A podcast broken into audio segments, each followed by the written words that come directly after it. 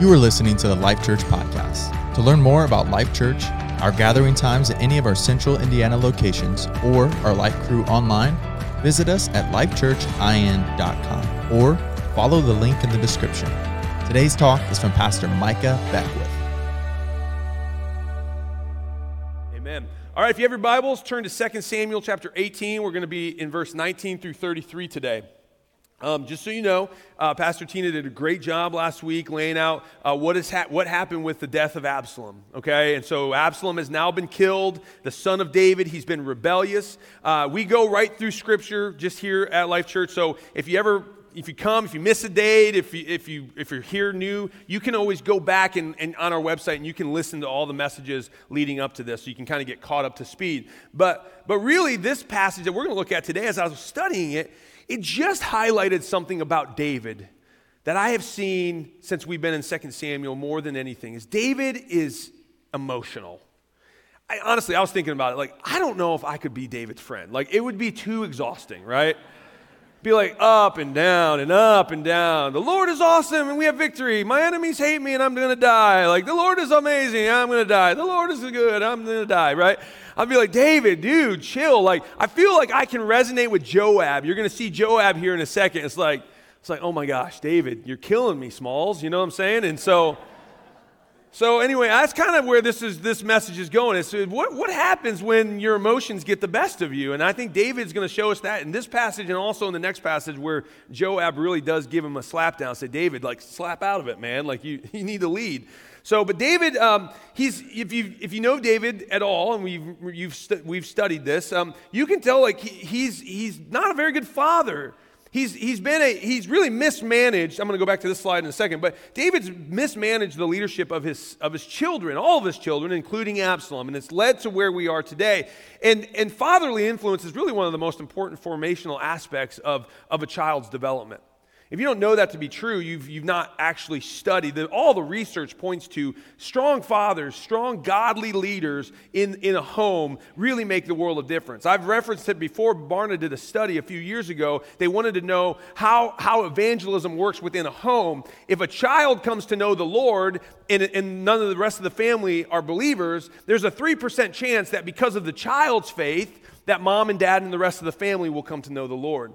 If a mother comes to know the Lord, there's a 17% chance that the, the, the rest of the family will come to know the Lord because of the mother's faith. But if a father comes to know the Lord, what do you think the percentage is? I've said it before, I think so. 93% of the time, that whole family will come to know the Lord because of the father's leadership. Again, it's not to downplay the role of a mother, it's not to downplay the role of children. It's just saying in God's world, when men step up to lead, everything else comes into alignment. In a broken world, when moms have to take the role of a father, listen, moms are great moms. Don't, don't hear me. You can be a great mother, but moms, you're never going to be a great father. You never will. You, you can fill the void, and some moms do a great job of doing what they can to fill the void because of death or brokenness or whatever it is. And God can use that and He can bless you. So please hear me. God works through brokenness. He can do it all the time. He does. But when it's healthy and, and whole, the way God intended, it just works better. And so here at Life Church, one of our vision statement is fathering sons and daughters into the kingdom of God. And we've gotten some pushback from some sometimes the spirit of feminism that will come, you know, from you know outside. We'll get emails and be like, I saw your vision statement. Where's the mother? Where's the mother? You know, why isn't it fathering and mothering? You know, and we always reply, we say, listen, we love moms. Moms are amazing. We need good moms. But we know when we get the father thing right, then the moms will come into alignment. Then the children will come into alignment. And I've never met a godly woman to say, I don't, I, who says, I don't want godly male leadership in my home. I've never met a godly woman who says that. I always hear, man, I want my husband to be the strongest, most bold, on fire follower of Jesus because I know when he's doing that, then it's just going to click. And so that's what we do here at Life Church. And, and we see through the life of David that when you don't have that godly father influence, it causes a lot of chaos and, and destruction, and, and you're picking up pieces all day long. And, and it's because of David's sin. I mean, he, he, he slept with Bathsheba, took another man's wife, killed a man. I mean, David really would be in jail if he was alive today. Like, I mean, he was a murderer and an adulterer and a liar Um, but it tells us something about God. God is forgiving. There's nothing that you have done that can separate you from the blood of Jesus. Like if the blood of Jesus is covering you right now, you're good. If God can do that with David, I mean, is there anybody in the room that's murdered, taken someone else's life, and uh, lies all the time? Don't raise your hand. really? I'm just kidding. I'm kidding. kidding. For our online community, no one raised their hand, okay? All right, just so you know. Uh, but if God can do that with David, he can do that with you right? And he can think about how much more he can do, you know, even with you and, and when you're walking a godly, godly path. And so, but David's made some mistakes. And now we see that it's, it's, it's rooted in this rebellion in Absalom. Ephesians says this Fathers, do not provoke your children to anger by the way you treat them. Rather, bring them up with the discipline and instruction that comes from the Lord. You want healthy families, dads? Make sure you take an active role in training and disciplining your children and doing it in love. I've had to learn with, Brody. Man, I love that boy, but boy, he's putting gray hair on my head, man. He's just, and he's, he's going to be a great leader. He really is. He's just trying to lead right now, and it's not working. So, so I love the spirit the Lord's put in him, but boy, I, it's just you've got to. So, so the Lord has taught me. It's like, hey, don't discipline in anger, right? I've got to, I've got to sit down and be okay. I'm doing this because I love you. He's like, no, you're not. You hate me. Why would you spank me? You hate me. I'm like, no, I love you. And and so it's a, it is it has been a challenge, but the Lord then convicts me. He says, Micah, this is kind of how you and I are, right? You know, like. You know, you know, you see my love for you when I discipline you. But anyone who disciplines their children loves their children. Anyone who trains them in the instruction that comes from the Lord loves their children. It, the Bible says the fool rejects discipline. The fool says that they don't want discipline.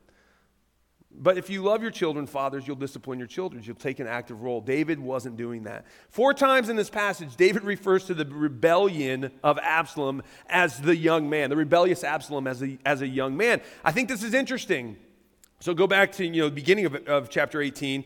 He's, four times he says, Oh, the young man, the young man Absalom. What was he doing? Well, ch- check out verse 5 in, in, in 18. We're not, we, we studied this last week, but just as a reminder, David said to Joab, Abishai, and Ittai, his commanders of the army that were going to go out and battle against Absalom and his army, he says, Be gentle with the young man Absalom for my sake. And all the troops of the king giving orders, uh, heard the king giving orders concerning Absalom to each of the commanders. So everyone's listening to David saying, Hey, this young man Absalom, what's he saying? He's saying, Hey, Absalom's not really rebellious.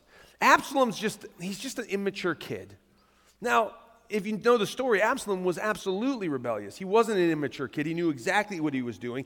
Any other person in the kingdom would have been dealt with that the king would have said, I'm going to put an end to this rebellion. Because you're not just rebelling against David, you're rebelling against God. And, and if it was somebody else, David would have constantly been out there saying, It's not me you're coming against, you're coming against God. But when it was David's son, he looked at him through rose colored glasses. Now, if you've been in youth ministry, if you've been around, if you're a teacher or you know you work with kids, it's very easy sometimes to see when parents are looking at their children through rose colored glasses. It's, it's easy to do that as a parent. You want to believe the best about your child. It's hard to see when your child really has done something that, that isn't, you know, that's not up to par. I, I saw this a lot in, in youth ministry. I'd tell a parent, hey, listen, you've got some problems with your kid. Oh, not my kid. Not my kid. No, no, no, no. You've got the wrong kid, right? It's just a young man. It's just a young man, you know? It's like, no, there's a rebellious spirit in it. Oh, no, no, no. It's fine. Well, that's what David's doing here. He's telling Joab and his men who are going to go out and put their lines on the, uh, on the line, or their lives on the line for David.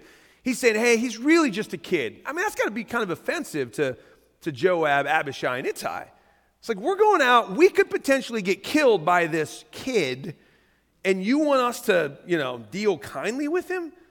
But, but again, David is, he can't really see clearly right now because of, of his emotions. Okay, so let's pick it up in verse 19 of, of 2 Samuel uh, chapter 18.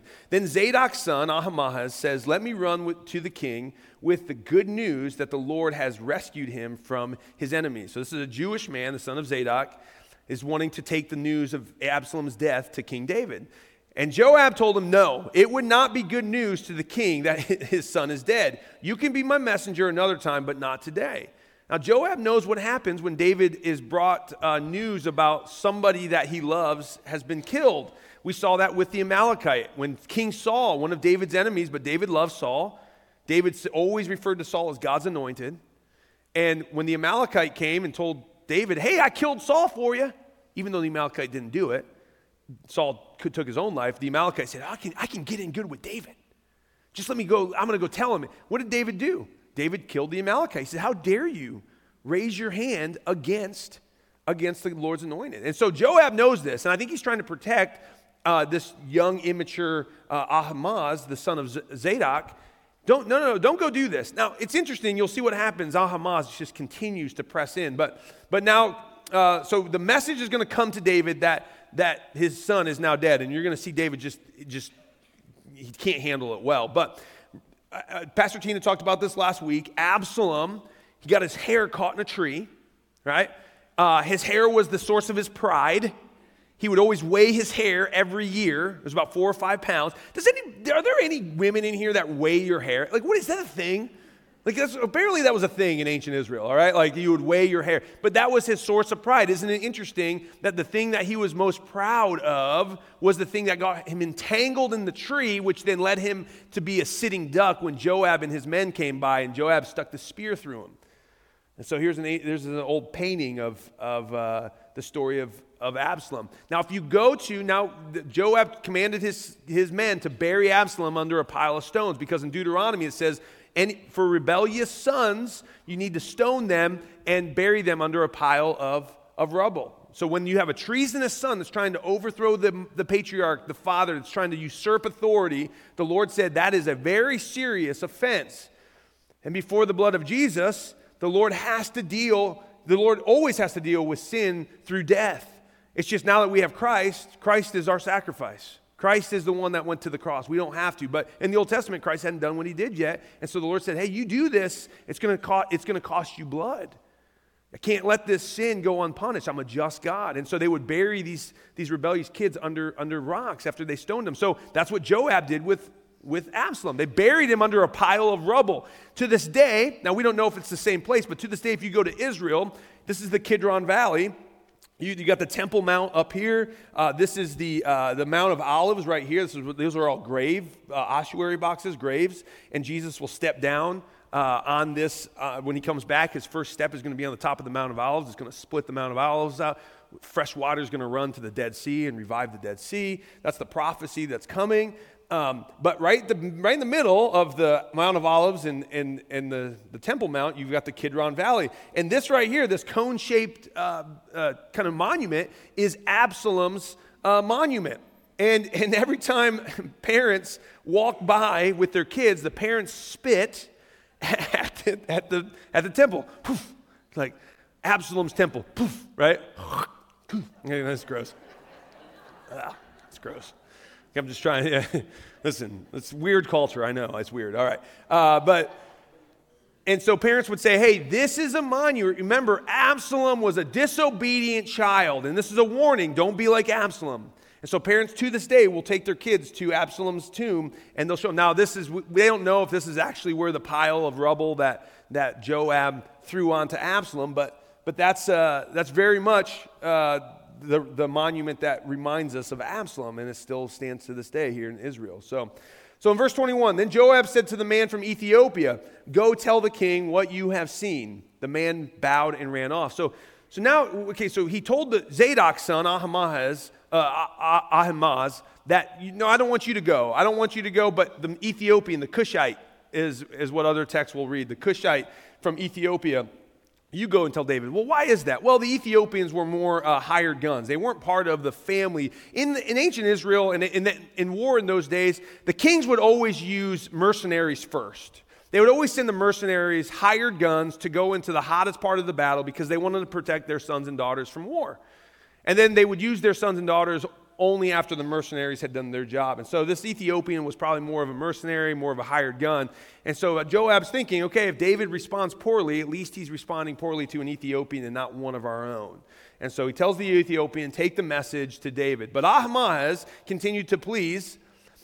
Uh, plead with, with Joab, whatever happens, please let me go too. Why should you go, my son? Joab replied. There will be no reward for your news Yes, but let me go anyway, he begged. And Joab finally said, All right, go ahead. So Ahimaaz took the less demanding route by the way of the plain and ran to Mahanaim ahead of the Ethiopian. and so uh, this to me just this is a Ahimaaz is is really going to be somebody that is just very immature. You, I mean, you can see, like, what are you doing? Like, why is it so important for you to carry this message? And it got me thinking that he's running he doesn't even really have a message. He's not he's not going to be able to tell david what the truth is. He's running to carry a message that really doesn't even exist and running without a message or a calling is unwise and it creates burnout. Why would you ever take a a message that it's, it's not even real? Like there's no purpose in doing what you're doing. But here we have this immature messenger this this young man of of israel wants to go and be that voice. And we're going to see here in a second what god thinks about that. He talks about that in jeremiah but before we get to that, verse 24 while David was sitting between the inner and outer gates of the town, the watchman climbed to the roof of the gateway by the wall. And as he looked, he saw a lone man running toward them. And he shouted the news down to David. And the king replied, If he is alone, he has news. As the messenger came closer, the watchman saw another man running toward them. He shouted down, Here comes another one. The king replied, He also will have news. The first man runs like Ahimaaz, the son of Zadok, the watchman said. He's a good man and comes with good news, the king replied. Then Ahimaaz cried out to the king, Everything is all right. He bowed before the king with his face to the ground and said, Praise the Lord your God who has handed over the rebels who dared to stand against my lord the king. What, you, what about the young man Absalom? What about the immature child of mine? Like he wasn't the rebellious guy, just the, the child. What about him? Is he still alive? Is he all right? And Ahimaaz replies, When Joab told me to come, there was a lot of commotion, but I didn't know what was happening. What a liar! What a liar. Of course, he knew what was going on. He's a liar. He's immature. I again, I don't understand why he wanted to. He just, maybe he was just, he wanted to be the guy that is always in the middle of stuff, right? Maybe that's you. Maybe that's me. Sometimes we're like, you know, it's the fear of missing out, FOMO, right? You know, you're just kind of like, I got to be there. I got to see how this is going to go. You know, it's like a, you know, watching a, a, train wreck, right? You know, just I got I got to watch it. I got to see it. And and Ahimaaz reminds me of just an immature little kid. And the Lord talks about this in Jeremiah. He says of the prophets who also are like the, they have the spirit of Ahimaaz. They're, they're immature. They, they want to be a messenger, but God hasn't really given them a message. He says this I have not sent these prophets, yet they run around claiming to speak for me. I've given them no message, yet they go on prophesying. There's a, there's a phrase in Christendom that you might have heard often, and, and we, we believe it's, it's not right to take the Lord's name in vain. And, uh, and sometimes I think when, you, when we say that, it's like, okay, don't, don't turn the, word, the name Jesus Christ into a cuss word, or don't, don't use God as a cuss word. Um, but there's more to, to that than taking the name of the Lord in vain than just a cuss word. Taking the name of the, the Lord in vain is saying things that God Himself hasn't said. When you declare, Thus saith the Lord, and then you go on with the message, and God hasn't said that, you're, you're taking the name of the Lord in vain. And God really has a big issue with that because oftentimes it will lead innocent bystanders astray because they'll say, Man, this person who seems very godly, they're a prophet, right? Okay, this, these people sat in a religious office. People looked to them for spiritual guidance, it's very easy to lead people astray. That's why the Lord says He's going to deal a lot more harshly with, with, with preachers of the gospel who lead people astray because, because people look to the preachers. I mean, He's going to deal harder with me and Nathan and the campus pastors and people who have that title to lead people into a spiritual sense. If we get it wrong, we're going to be in a lot bigger trouble than, than if you get it wrong because you don't sit in the office of a pastor. So it's a, it's a big responsibility, and we walk in it humbly, and we don't always get it right. But when we don't get it right, we, we try to say, okay, we're going to, you know, repent, change, and, and go, go back the right way. But, but these guys were sitting in a spiritual office, and they were saying, God said, that happens a lot today too. I hear it all the time. God said, God said, God told me this. God told you to, God told me to tell you to do this. How many times does that happen, right? Okay, well, when God tells me, then I'll do it. All right? Like that's, that's my response. A lot of times it's like, well, God said that you need to do X, Y, and Z. Thank you. I, and I never shoot anyone down right away, unless I know they have a terrible track record as being a prophetic voice, and I'm like, okay, like, you know, go go learn how to be a better prophet and come back, right? But but I'll, I will always weigh it with wisdom. And if I feel like the Lord hasn't let me know or let me, if I don't have a peace about it, just because someone says God says, that's not gospel truth. All right? Use wisdom and discernment. Even if it comes from me or Nathan, if we say God said to do this, you need to pray about it. You need to do like what Pastor Tina said, you need to do what the Bereans do.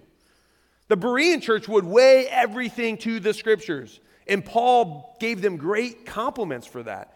He said, You're not even just taking my word. I'm the Apostle Paul, and you're not taking my word for it. You're going back to see what the scriptures say. That's a really good and healthy thing for all of us to do. Just because God says, because sometimes people get it wrong, and sometimes people are malicious and doing it intentionally, taking the name of the Lord in vain. And so this is what God says God says, These people will not be profitable for the, for the body. Don't be like these people. Verse 27 of Proverbs 17 says this A truly wise person uses few words a person with understanding is even tempered. Even a fool is thought wise when he keeps his mouth shut. That's my, that's my translation, right? Okay. You know, keep your, keep your mouth shut. When their mouths are shut, they seem intelligent. I mean, it's just a reminder. We need to be patient. We need to wait on the Lord. Don't just jump in and say, God said, oh, I think I know, I think I know what God said. Okay, I'm going to go tell the world about it. No, better know what God says. Even fools are thought wise when they, when they hang out and they wait and they keep their mouth shut. So back to 2 Samuel 18. Wait here, the king told him. So Ahimaaz stepped aside. And then the man from Ethiopia arrived and said, I have good news for you today, my lord the king. The Lord has rescued you from all of those who rebelled against you. And he says again, What about young Absalom? Again, you see a theme here. You know, David's like trying to let everybody know he's just young. He's not rebellious. He's just, he's just wayward, you know. what about young Absalom, the king demanded? Is he all right? And the Ethiopian replied, May all of the enemies, my lord the king, all of your enemies, my lord the king, both now and in the future, share the fate of that young man. Your son is dead. And David basically loses it. And the king was overcome with emotion. He went up to the room over the gateway and burst into tears. And as he went, he cried, Oh, my son Absalom, my son, my son Absalom, if only I had died instead of you. Oh, Absalom, my son, my son. Now, this is interesting because David is, he is the, the one that is carrying in the promise of God. God has told David, through your line, I'm going to bless the world. David is so overcome with emotion that he, he puts his calling aside as being David, the one that's supposed to carry in the, the, the, the, the new kingdom that's going to reign for forever and ever. And yet he's so overcome with grief that he says, I, I would give all of that up if only I could have you back, Absalom. Sometimes when we're overcome with grief and emotion, we say and do things that really, even though it's hard, even though you're walking through tough times, you have to remember that there is more to life than life and death. There is going to be thousands and thousands of years to come. And I know when you lose somebody, I've lost people close to me when you lose someone that you love, when, you, when something doesn't go your way, it almost is, it's paralyzing, but you've got to get yourself out of the, the, the natural and get into the spiritual and the supernatural. You've got to get yourself out of the temporal and go into the eternal. What is the, what is, how am I going to view this 10,000 years from now? Doesn't mean it's not going to be e- or hard or easy. It doesn't mean it's going to be all rainbows and unicorns. It just means that what does David think about all of this right now? David was overcome with emotion. You're going to see in this next chapter when we study it next week. David, he, he basically offends his men, the people that have gone to battle for him. They think he cares more for Absalom, the enemy, than they do for, for his own men. I wonder if David were here right now and he is, in, he is with the Lord. We know that to be true. He loved God. He's, he, so he's in the great cloud of witnesses. He could be potentially even watching and what's going on at Life Church today as we study his life. What do you think he would say right now if he was on this stage about his testimony? Do you think he would boast in how he acted here? No, he'd probably say, Man, I just was so overcome with emotion. I couldn't see clearly. I, I wish I could go back. I'd do it differently. You know, but God, but God was still good and kind with me, dealt and dealt mercifully with me but, but he's, he's letting his emotions get the best of him. Now, I think part of his emotions came from the guilt of knowing that part of this was his doing. When he sinned with Bathsheba, killed Uriah, the prophet Nathan came in and said, Hey, God saw what you did, and because of what you've done, your whole house is going to be in disarray. However, the Lord will not remove the kingdom from you because you've repented of your sin. Because you are sorry for what you've done, the Lord will have mercy on you. But it's going to cause a lot of chaos. The consequences are not going to be good, David. So David was probably dealing with a little bit of the guilt. Now remember, guilt and consequences are different. You're going to make mistakes. I've made mistakes that will have consequences. But when Jesus' blood covers you, he removes the guilt from you. You don't have to walk in shame. You don't have to live a life that says, oh, because of my past, now my whole future is now decided. No, no, God's got a way of making good things happen even in the midst of chaos and crap. I mean, really, that's what the word says. He says he makes all things work together for good to those who are called according to his purpose. Not for everybody, but to his, his children. David was one of his children, and even though David was messing up time and time again, God had a way of coming in and making it work together into some semblance of good to where now we can look back and we honor David. We have the star of David. We have the city of David. We see, we just prayed for Israel. It's, Israel's there today because of David and what God did through David. God has a great track record. If you're willing to give him your, your issues, he's got a great track record of making it turn to good in your favor. I, and I don't know how he does it. You could say, well, I, this is what's going on in my life, Pastor Micah. How's he going to do it? I don't know. I'm not the, I'm not the guy who's good at that. God is good at that.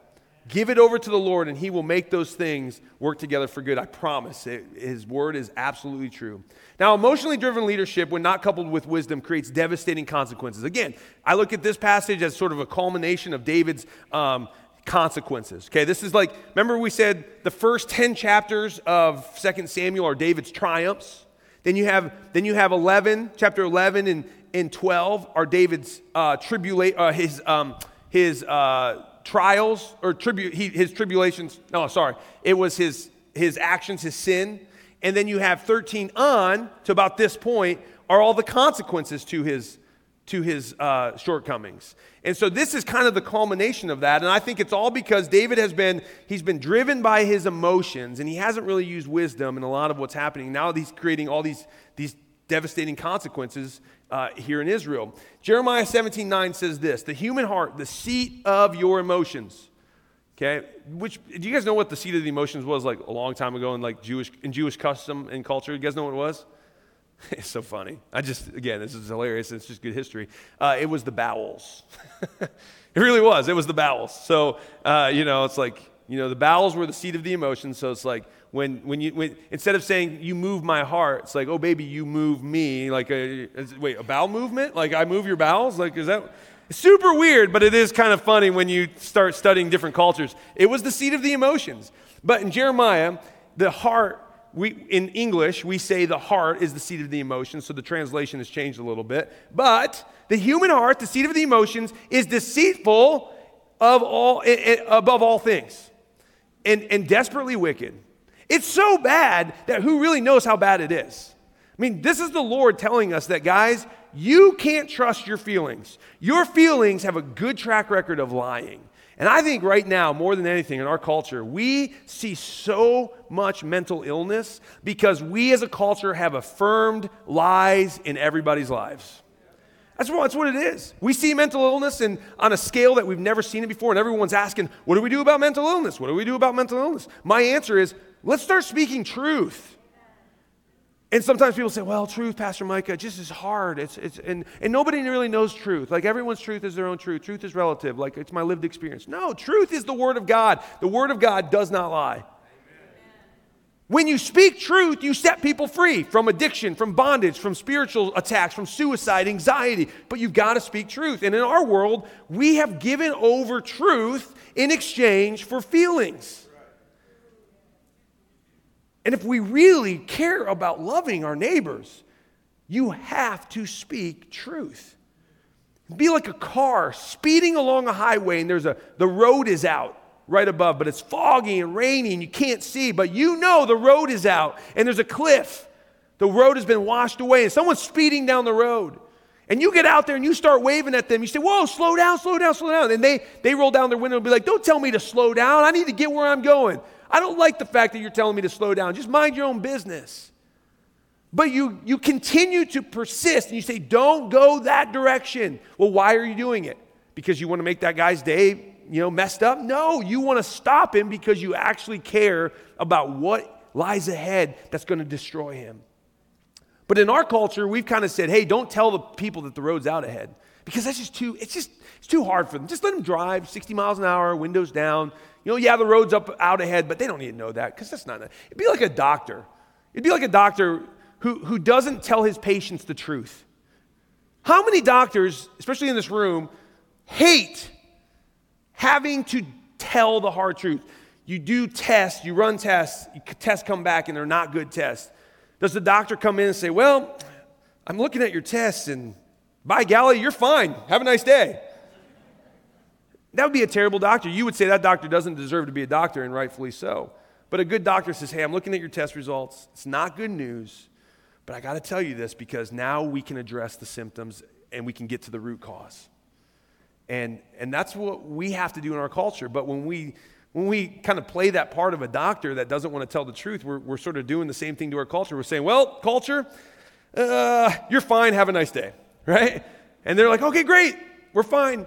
Why do you think they're trying to work so hard to get the church to shut its mouth? Because they don't like hearing the truth, because they just want to pretend that everything's okay. And yet we're all looking around and saying, things are not okay. Well, where is the church? We cannot allow the lie of our feelings to become the truth of our day. We have got to go back to the Word of God and say, what does God's Word say? Remember in the Garden of Eden when Adam and Eve had sinned and they were, God was walking in the cool of the day and He calls for them and they hide and then they come out and they're covering themselves. And, and the Lord says, Why did you hide? And do you know what their response was?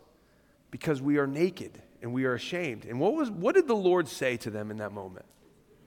He said, Who told you you were naked? I didn't tell you that. You're listening to a lie somewhere else. You're listening to the shame. You're listening to the guilt. You're listening to something that's not me. I didn't tell you you're naked. How do you how did you come to this conclusion? We have to be a church that's willing to say, "Who told you that this was the truth?" It wasn't God. Call them back to truth, and you will begin to fix the mental problems, the mental illness problems that we have in our culture.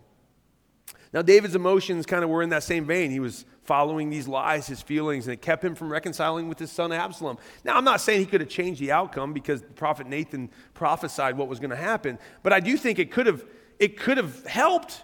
He had a chance to reconcile with Absalom multiple times, and he didn't do it. He was, he was afraid. His emotions got the best of him. But but also remember, emotions can be, can be a powerful tool in the hand of the Lord when coupled with wisdom. David was an artist. Because of David's emotions, he was able to tap into some beautiful, beautiful messages. He wrote 73 of the 150 Psalms.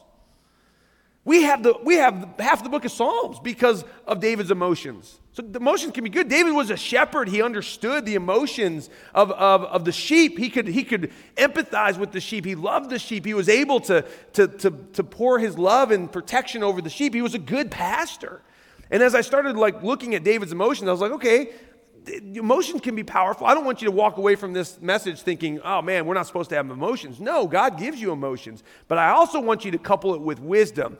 And here's something that might help because as I have learned, I am not, I, I'm not, I can't walk in every gift. You can't walk in every gift. God doesn't gift one person with everything. You got to know your strengths and you got to know your weaknesses. And I think one of the ways we can do that is study Ephesians 4 11 through 13 Paul talks about this to the church of Ephesus. He says, There's a gifting protocol that God gives to all, all of y'all.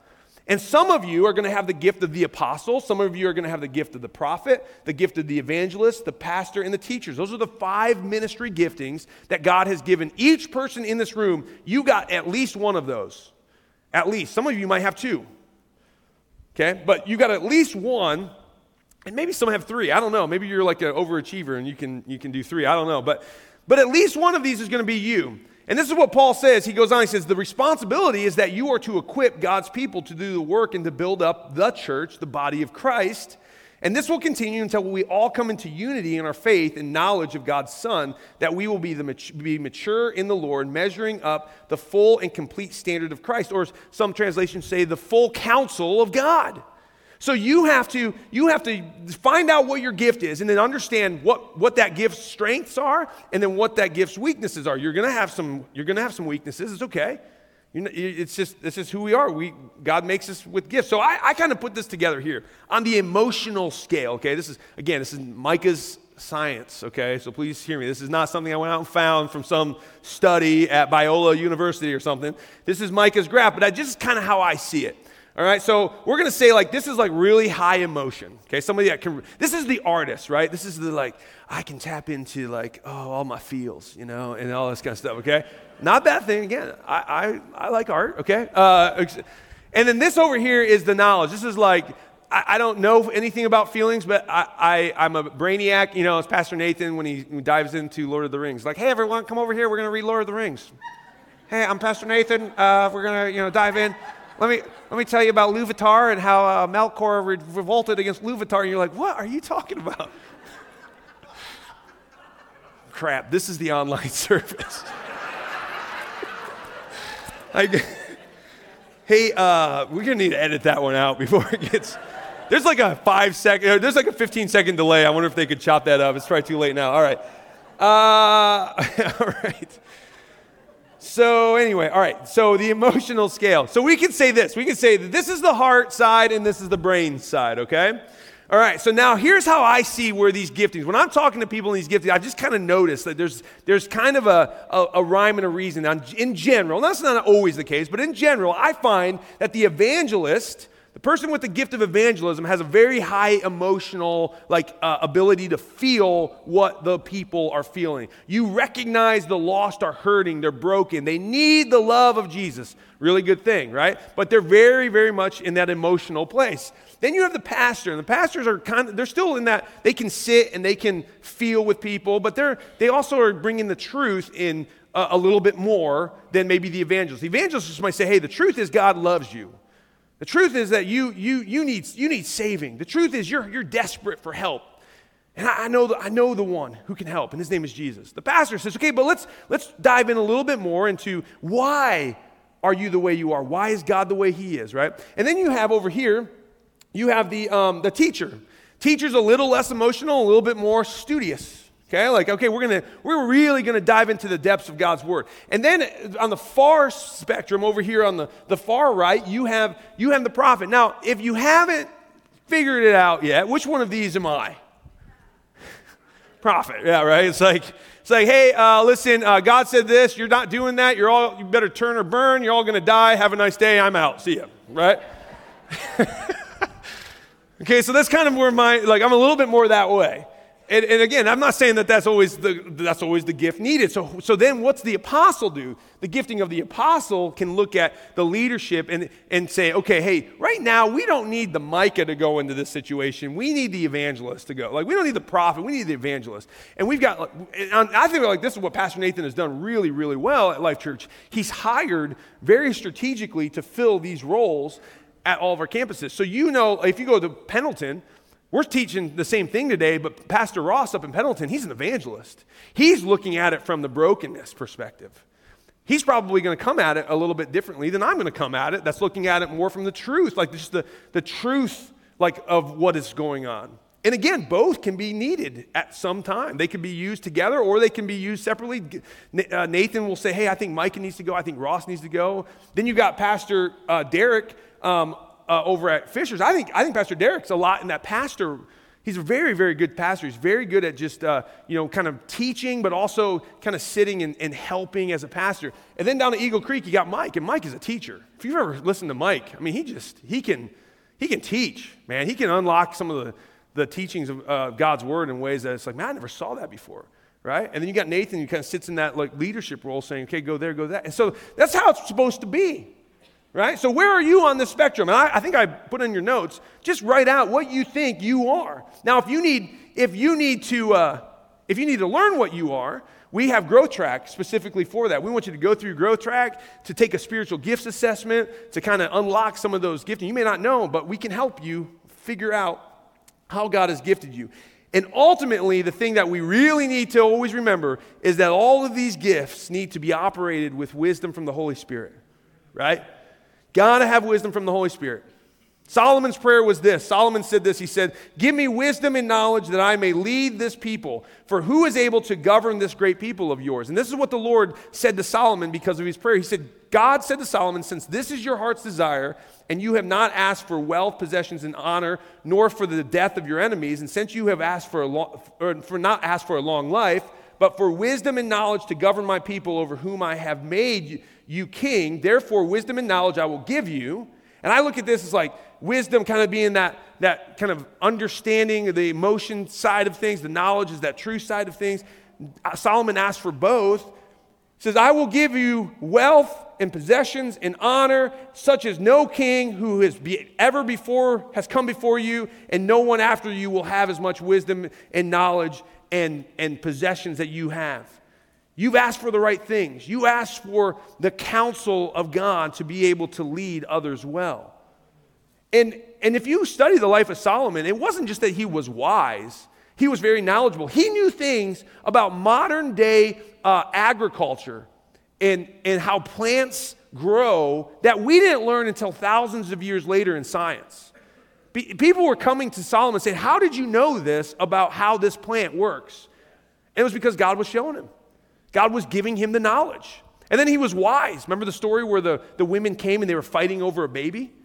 The one lady uh, accidentally killed her child and so took the other lady's child and said, I'm going to take this child and raise this child. And so they came to Solomon, and Solomon says, Well, whose child is it? And they both say, It's my child. And Solomon says, Okay. I said, uh, we'll, figure, we'll figure this out. What I'm going to do, uh, bring me a sword. Hold the baby up. I'm going to cut the baby in half, and you both can have a half of the baby. And the real mother stepped back and said, Whoa, no, no, no, no, don't do that. I, I love the baby too much. Give it to the other woman if, that, if, that, if that's what's going to save his life. And Solomon said, You're the real mother. Take the baby. Have a nice day. Right? We, we, I mean, wise. Just wise. But he asked for the right things. He asked for wisdom and knowledge. He asked to be able to understand, okay, the emotions, but also the truth. I need to be able to couple both things. And, and without w- wisdom without knowledge is impotent. If you, if you are wise, but you don't know how to implement this, you're not going to be effective. You're going you're to literally just be sitting around being like, well, I know, but I don't, I can't implement those, that truth. I can't implement that wisdom. But knowledge without wisdom is very dangerous. Knowledge without wisdom says, hey, I, am to, I know all of these things, but I don't know how God is calling me to use that truth. And you could, you could do a lot of destruction very quickly if you don't have the wisdom to walk in this very big responsibility. So please understand that you need both. And that's why I think Solomon's prayer, sometimes we, there's another passage of scripture that talks about Solomon's prayer, but it just says wisdom, not knowledge. And I think Second Chronicles does a better job because it says Solomon asked for wisdom and knowledge. So, David, David, his emotions caused him to run into battle against Goliath, write half the Psalms to care for his people. I mean, he was mad when he ran into, he, he had righteous anger when he ran into battle against Goliath, right?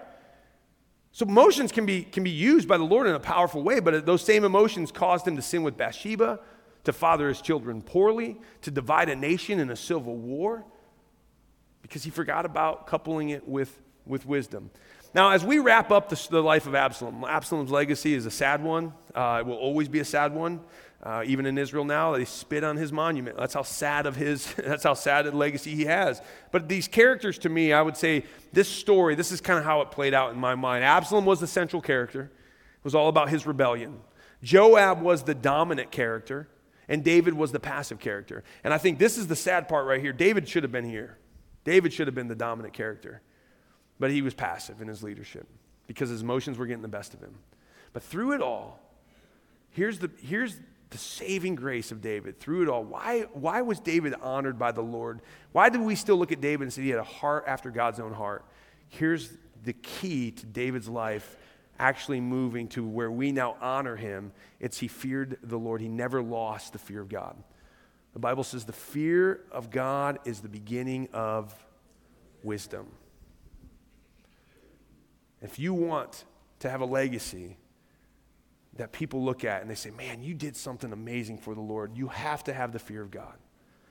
Look at these passages of Scripture as we wrap up here. This is, this is I mean, I could, we could go on. I, there's hundreds of passages of Scripture that talks about the fear of the Lord, but I just pulled out a few that, that stood out to me. The fear of the Lord is the foundation of wisdom. Knowledge of the Holy One results in good judgment. Okay, so remember knowledge. There's that key word that, that was asked by uh, uh, Solomon, Psalm 1, 111. Verse 10 Fear of the Lord is the foundation of true wisdom, and all who obey his commands will grow in wisdom. Praise him forever. Proverbs 15 Fear the Lord, fear of the Lord teaches wisdom, and humility precedes honor. Proverbs 1 Fear of the Lord is the foundation of true knowledge, but fools despise wisdom and discipline. Proverbs 10:27 Fear of the Lord lengthens one's life, but the years of the wicked are cut short. Proverbs 14 Fear of the Lord is a life giving foundation, it offers escape from the snares of death. Isaiah 33 In that day, he will be your sure foundation. We sang a song Christ is my firm foundation. What is Scripture saying? He's going to be your foundation, but he's going to be, it's going to be wisdom that he gives you. That's going to be that foundation that you stand on, providing a rich store of salvation, wisdom, and knowledge. Fear of the Lord will be your treasure. And finally, Psalm 112 Praise the Lord. Blessed are those who fear the Lord, who find great delight in his commands. So you seeing this trend here? I could go on. There's, far, there's, there's even more verses that talk about the fear of God if you want to have a legacy, if you want to be able to, to couple your emotions with wisdom and to be able to, to stand firm in the storm of this life, when the waves start crashing in around you, you got to fear the Lord. It doesn't mean you're going to be perfect, doesn't mean you're not going to make mistakes. It just means that when you when you make those mistakes, you know where to run because you the fear of the Lord just means to revere him, to know him, to, to honor him. You don't walk into the presence of the Lord and say, "Hey, what's up, God? How you doing?" No, the angels can't even stand in the presence of the Lord. And yet, sometimes people in our culture just are so flippant with God. They're just like, "Oh, well, God's my buddy. I take him to the bar. I take him to the store. I take him to the game. He's my buddy." And while Scripture does say, "Yeah, we are friends of God," remember, there's protocol in heaven. You don't run into the throne room and just jump on your father's lap when he's sitting on the throne of heaven as king most, most high. You walk in like everybody else does with a huge reverence. And then you get that part right, and then, then the, the king steps off the throne and he goes into the living room of the palace. He takes off his, his robe and he sits down and he says, Hey, come, come sit down next to me. That's when he's your father. That's when he's your friend too. He, you, can, you, can teach, you can talk to him differently than in the throne room, but so often we look at just Jesus and God as over here, where he's just my friend, he's just my buddy, and we forget that he is an awesome God. He is not to be messed with. And David knew that. And when David messed up, he ran to that awesome God. He threw himself at the mercy of that God. He said, Lord, you are so awesome. You could wipe me off the face of the earth right now, and you would be justified in doing that, but I'm sorry I throw myself at you. Use me. Please forgive me. Have mercy on me. Restore me. And while the consequences were still there, God saved him and restored his legacy. And we still know David as this awesome man of God. And it's only because God is merciful. Now think about what he could do with you. If, that, if he did that with David, he can totally do that with you. Think about your legacy. And that's how I feel like this story, as it's culminating, as it's wrapping up, that's what keeps step, jumping out to me. That God is so kind, He's so good. And praise God that He can use us when we make mistakes. Praise God that He can use us and He can cover us with the righteousness of the blood of Jesus. Praise God. If that's you today and you've you've never given your life to Christ, I want to give you an opportunity to do that. If you're wrestling with those emotions and that guilt and that, that shame, God wants to take that from you. He wants to give you beauty for ashes, the, the garment of praise for the spirit of heaviness. You walked in here feeling heavy, feeling burdened.